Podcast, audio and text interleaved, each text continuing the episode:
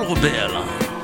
Rendez-vous tous les mardis soirs, 19h, 20h30, pour 90 minutes 100% vinyle. Avec les Soul Rebelles. Au programme, soul, funk, jazz, pop, rock, afro, Brésil. Musique du monde. Et c'est avec les Soul Rebelles.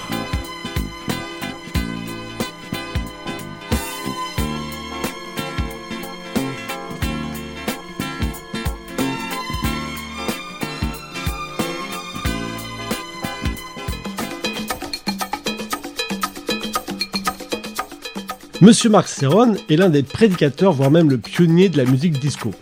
Mouvement qui n'aura duré réellement que 4 ou 5 années pendant sa période la plus dynamique, entre les années 76 et 80, avant d'être complètement dénigré par le public qui l'a considéré un peu trop garde.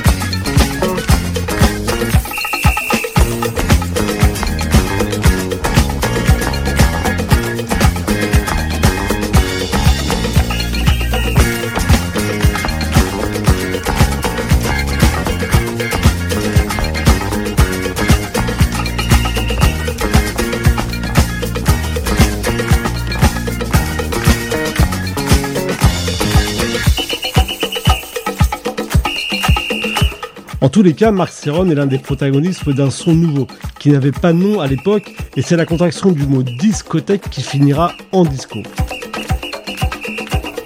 Il est aussi du coup l'inventeur de la French Touch, un terme qui n'existait pas à l'époque.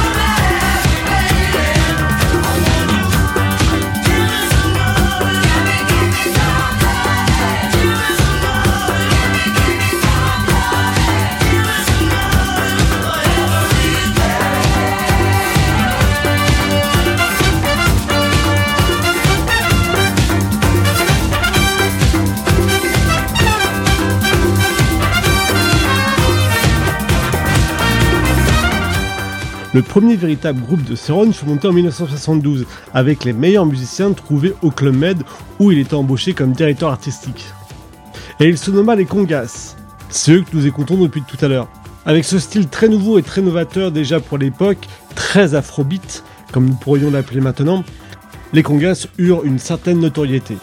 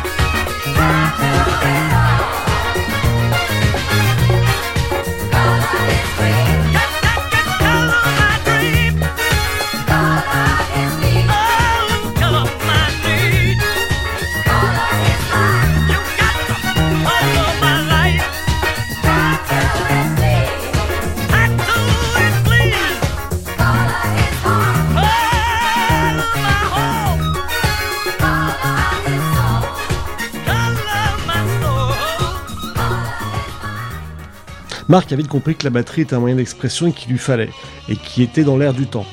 C'est à l'été 1972 qu'il part jouer avec une copine à Saint-Tropez. Et là, il va vous raconter ce qui s'est passé. J'ai fait fabriquer un tréteau avec quatre roulettes et je faisais des solos de batterie, des rythmes. Et Barclay venu un soir, deux soirs, trois soirs, troisième soir, il a mis un petit papier dans le chapeau de ma copine. Et il m'a dit, ouais, c'est bien, tu te débrouilles bien, t'as un peu de charisme, enfin, il faudrait que, j'aimerais bien qu'on parle, viens déjeuner chez moi demain. Euh, il m'a demandé, il m'a dit, mais tu peux pas faire de la batterie, euh, que de la batterie sur un disque. Il faut un groupe, il faut des musiciens. Et je lui dis, j'ai quelques copains avec qui j'ai monté un groupe qui s'appelait Congas, qui a été d'ailleurs assez populaire jusqu'à 75. Oui, il y a une boîte qui, je sais plus si elle existe, s'appelle le Papagayo, qui mhm. était une grosse boîte très populaire à l'époque. On a fait un essai et en fin de compte, l'essai s'est formulé, on a fait tout le mois. On a signé un contrat. Fin août, euh, on a commencé à travailler en studio. Novembre est sorti le premier single et j'ai jamais arrêté depuis.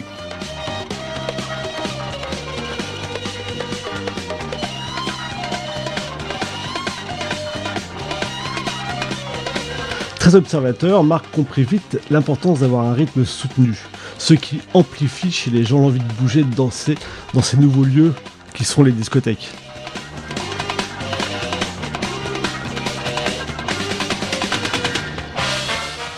Euh, les deux percussionnistes partaient en solo, euh, donc pour les soutenir, j'avais, je mettais ce pied tous les temps, ce rythme qui est devenu la disco. Et, euh, je voyais bien que ça fonctionnait très très bien, parce que quand on arrêtait le solo et qu'on faisait des chansons pop, rock ou autres, bah c'était bien, mais il y avait moins quand même la, patate, la réceptivité des gens.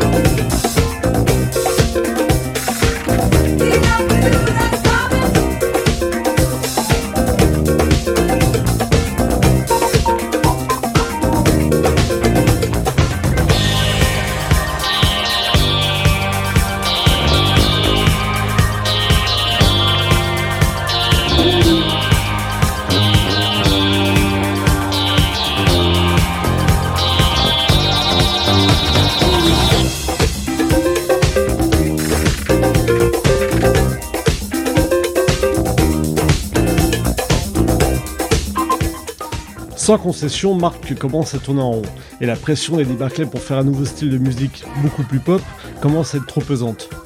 Et ça, ça ne plaît pas à Marc.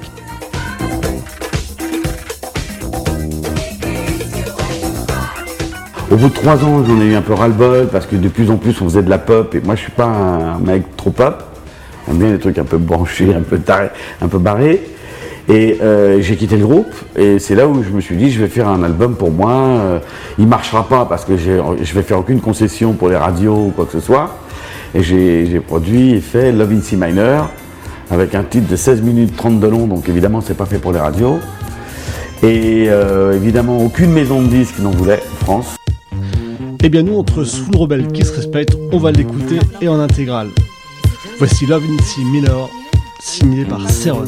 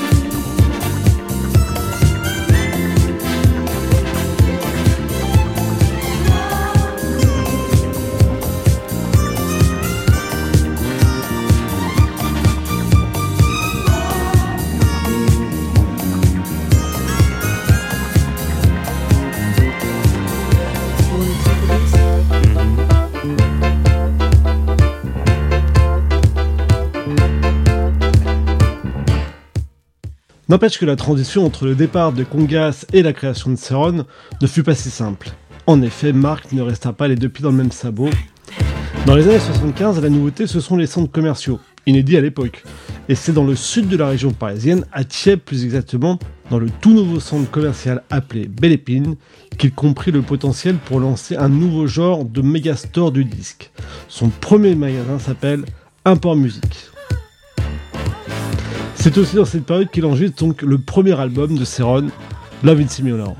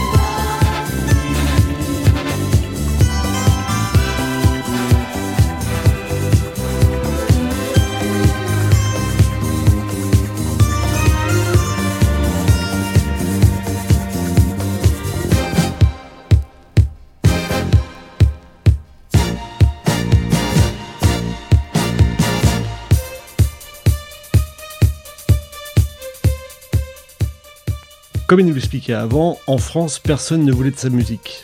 Et c'est un coup du dessin incroyable qui va lui arriver. Il existait à l'époque un magasin, un magasin de disques que tu as dû connaître qui s'appelait Champ Disque, Galerie des Champs, qui était un peu l'amphithéâtre des DJ. C'est là où on allait chercher euh, les disques américains euh, qui sortaient par les voies françaises normales neuf mois après. Mais là, tu les avais en ce qu'on appelait en import. Et euh, je lui laisse 10, 10, puis 20, puis 50, et il me dit ton truc ça plaît vachement.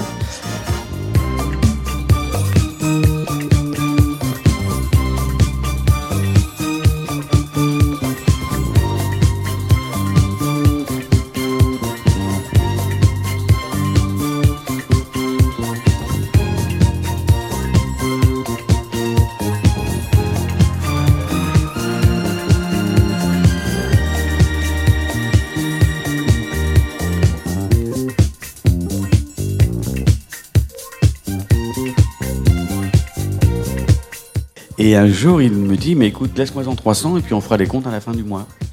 Moi, j'étais super heureux. Je lui pose qu'une condition. Je dis, oui, mais alors tu les mets en, vitrine. Au bout de 48 heures, il me rappelle, il me fait, moi je crois qu'il avait tout vendu, il me fait, non, non, non, j'ai un imbécile de, de, stagiaire, à l'époque, c'était pas un stagiaire, c'était un magasinier, euh, qui, euh, au lieu de renvoyer euh, 300 Barry White ou défectueux ou invendus, enfin peu importe, à un grossiste new-yorkais, il a envoyé les tiens. Donc le temps qu'ils reviennent et si et ça, re- livre-moison euh, 50. Euh, évidemment, on lui livre les 50, sauf que les 300 sont jamais rentrés. Euh, le grossiste américain, quand il a ouvert le carton, déjà il a vu la pochette, il était choqué. Je répète, on est en 76. Euh, et du coup, il veut écouter. Et il écoute, il fait waouh, je veux mettre ça dans une discothèque. Coup de peau, c'est que ce mec qui avait ouvert les cartons était DJ le week-end dans des gros clubs à New York. Donc il le joue. Et le public allait voir la, cabine en disant Mais qu'est-ce que c'est que ce truc? Qu'est-ce que c'est que ce truc? Bref, il a vendu, lui, de la cabine, ses 300 disques. Ça a fait un gros buzz à New York. Quelques copains venaient me voir en me disant Dis donc, ton truc, il marche bien aux États-Unis. Je croyais que c'était une blague. Donc, euh, pour faire court, je vais à New York avec un copain. Je sonne à la porte de la première maison de disques qui était la plus grosse, qui était Atlantic Records, et qui me reçoit. Évidemment, il y avait un buzz. Je signe un contrat avec euh, Atlantic. Résultat numéro 1, 3 millions d'albums.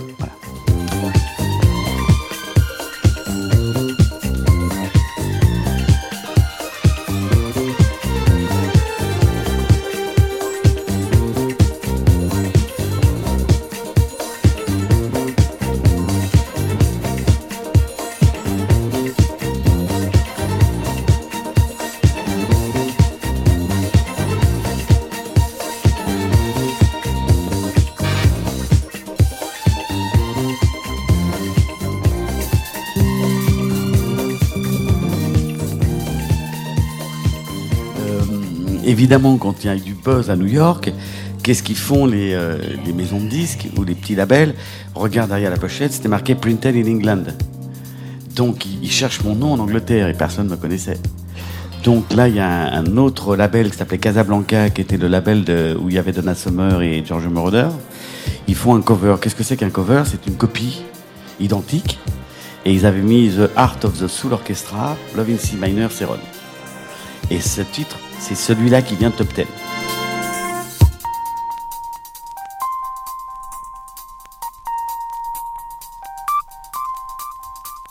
Donc quand je suis allé voir Atlantique, j'ai dit attendez, ça c'est un cover, l'original c'est le mien. Donc il a fallu que je prouve, ça a été assez facile à faire. Et évidemment, ils m'ont signé tout de suite. Et euh, trois mois après sortait mon original, qui a tué le cover et qui, a été un énorme succès.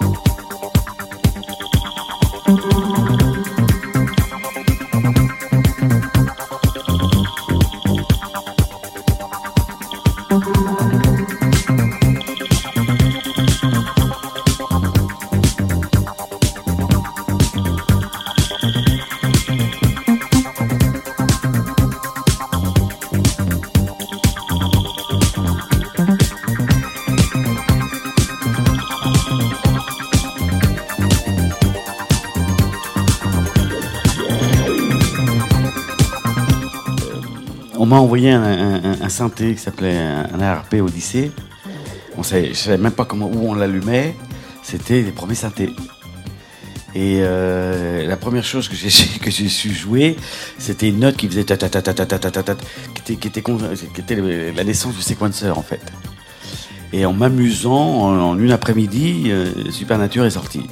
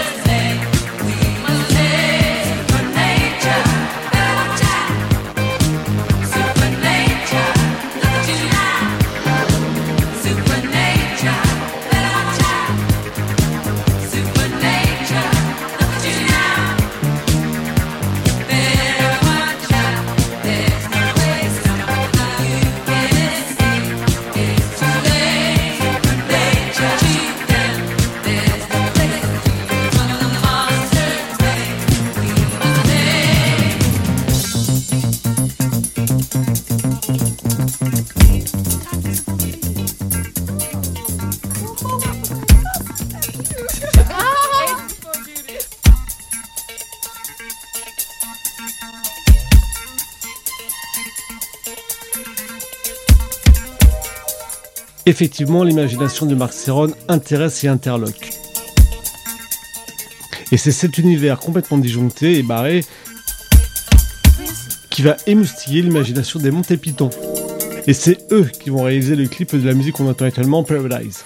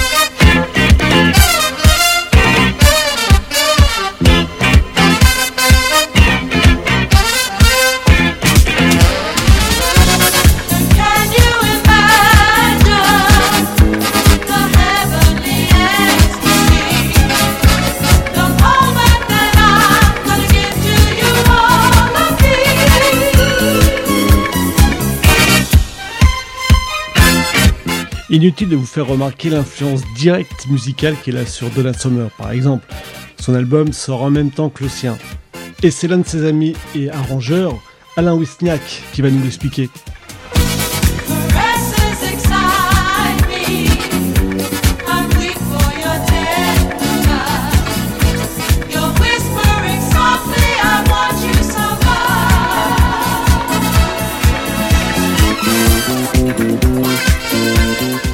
Passe des disques de Donna Summer et il me dit Alain, euh, ce que j'aime, c'est que ce ne soit pas des chansons de 3 minutes, mais des musiques qui se développent dans le temps.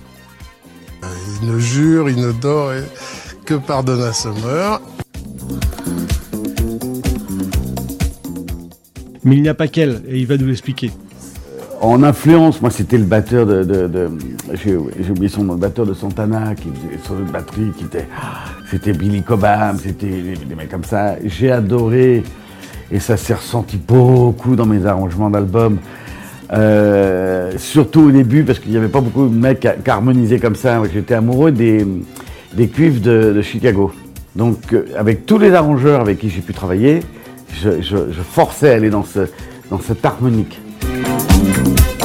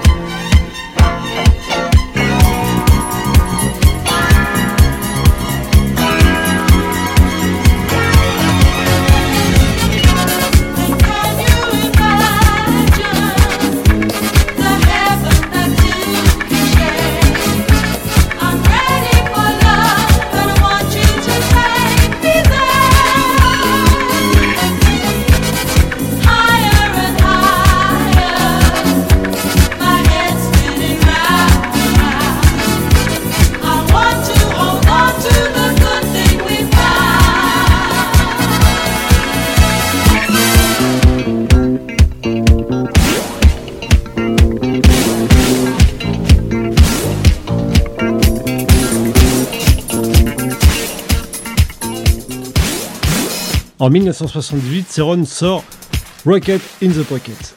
Morceau culte pour les rappeurs de première génération où les breaks se succèdent et le samplage est de rigueur.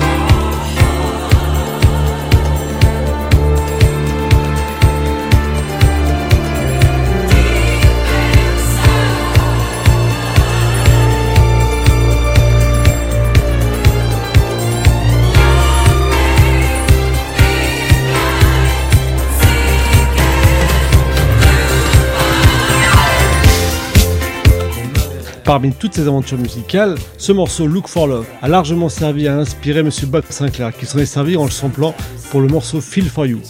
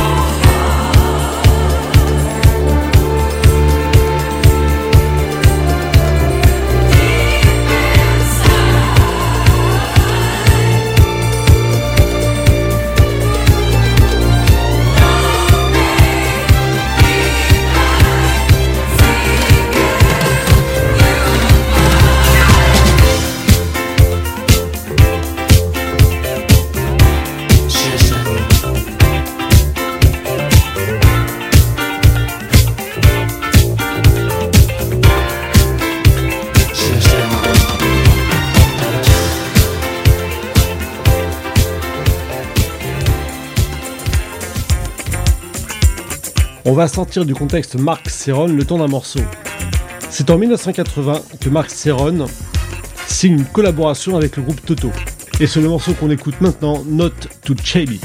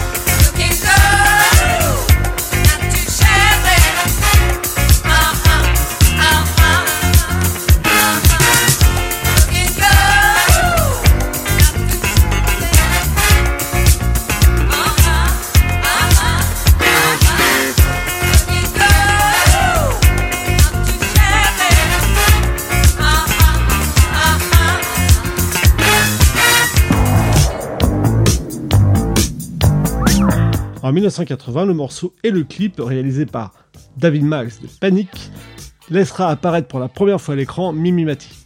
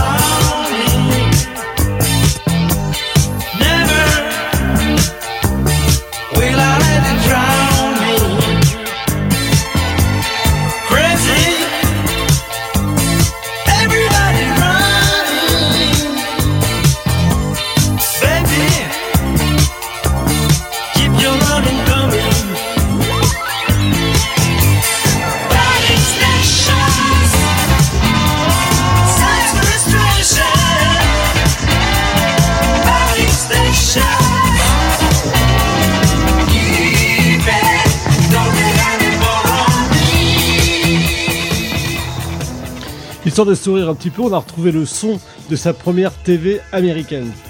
Et son anglais va avec.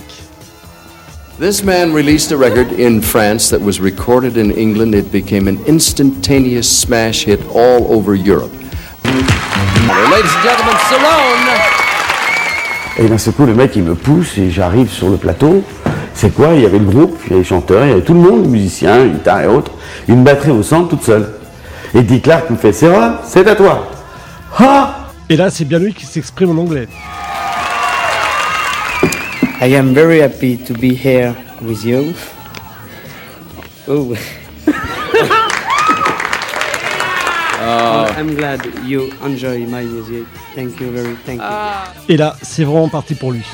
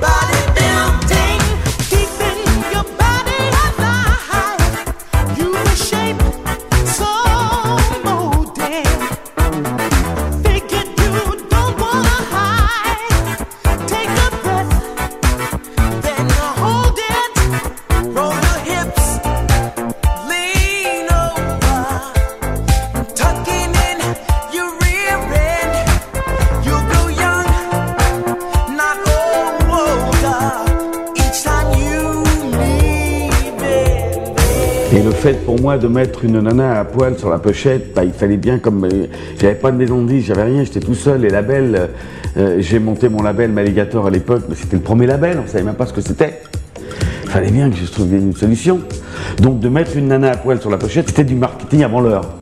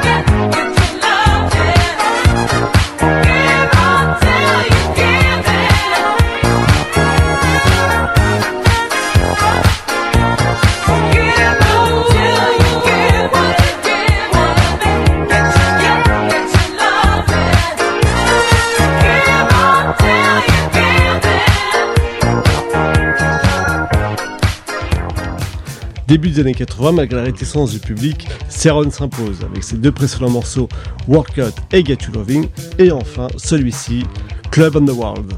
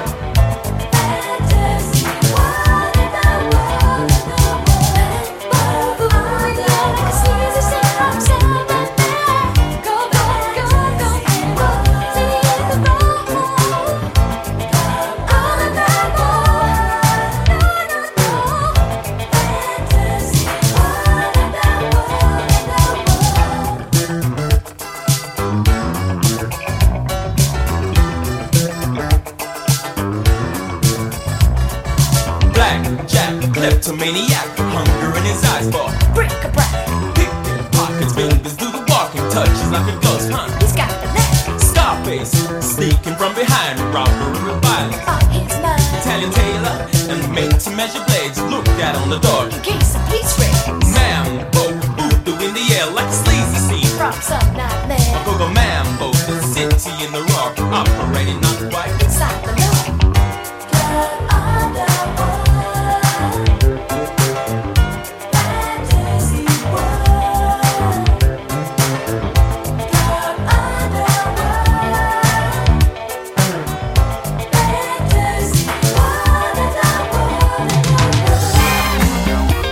Avec ce tube You Are the One, Mark Ceron se prend même le luxe de faire chanter la célèbre Jocelyn Brown.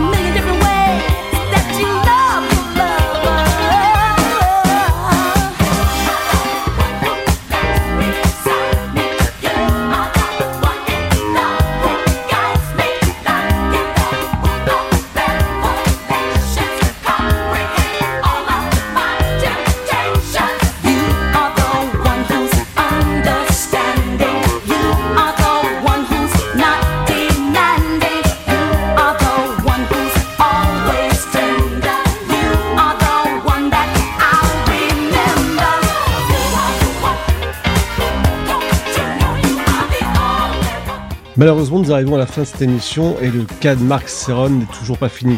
Il continue à produire beaucoup de choses, de collaborations musicales. Il a aussi écrit des livres, il a aussi participé à des événements colossaux, il aura vendu plus de 30 millions d'albums. Bref, nous ne pouvions pas passer à côté de la carrière de ce monsieur sans lui tirer un coup de chapeau pour la voix ouverte qu'il a donnée à tous ces artistes qui se sont largement inspirés de sa musique, qui ont largement samplé tous ces boucles de batterie. Et je voudrais finir ce dernier morceau avec cette collaboration incroyable qu'il a eue avec ce regretté Manu Dibango, célèbre saxophoniste, qui nous touche particulièrement nous. Manu Dibango, voilà. Son manager est venu me voir faire un truc avec euh, Soul Makossa. Qu'est-ce que je pourrais faire avec Soul Makossa? La première fois, j'ai samplé la boucle de Soul Makossa de, Manu Dibango que je connais, que je connais depuis tellement d'années, parce qu'on s'est croisés dans des concerts, même à l'époque des 70s. J'ai dit, oh oui, on va faire un truc afro. Donc euh, j'ai composé autour de ce sample, et euh, ça sort avec le Tony Allen. Donc,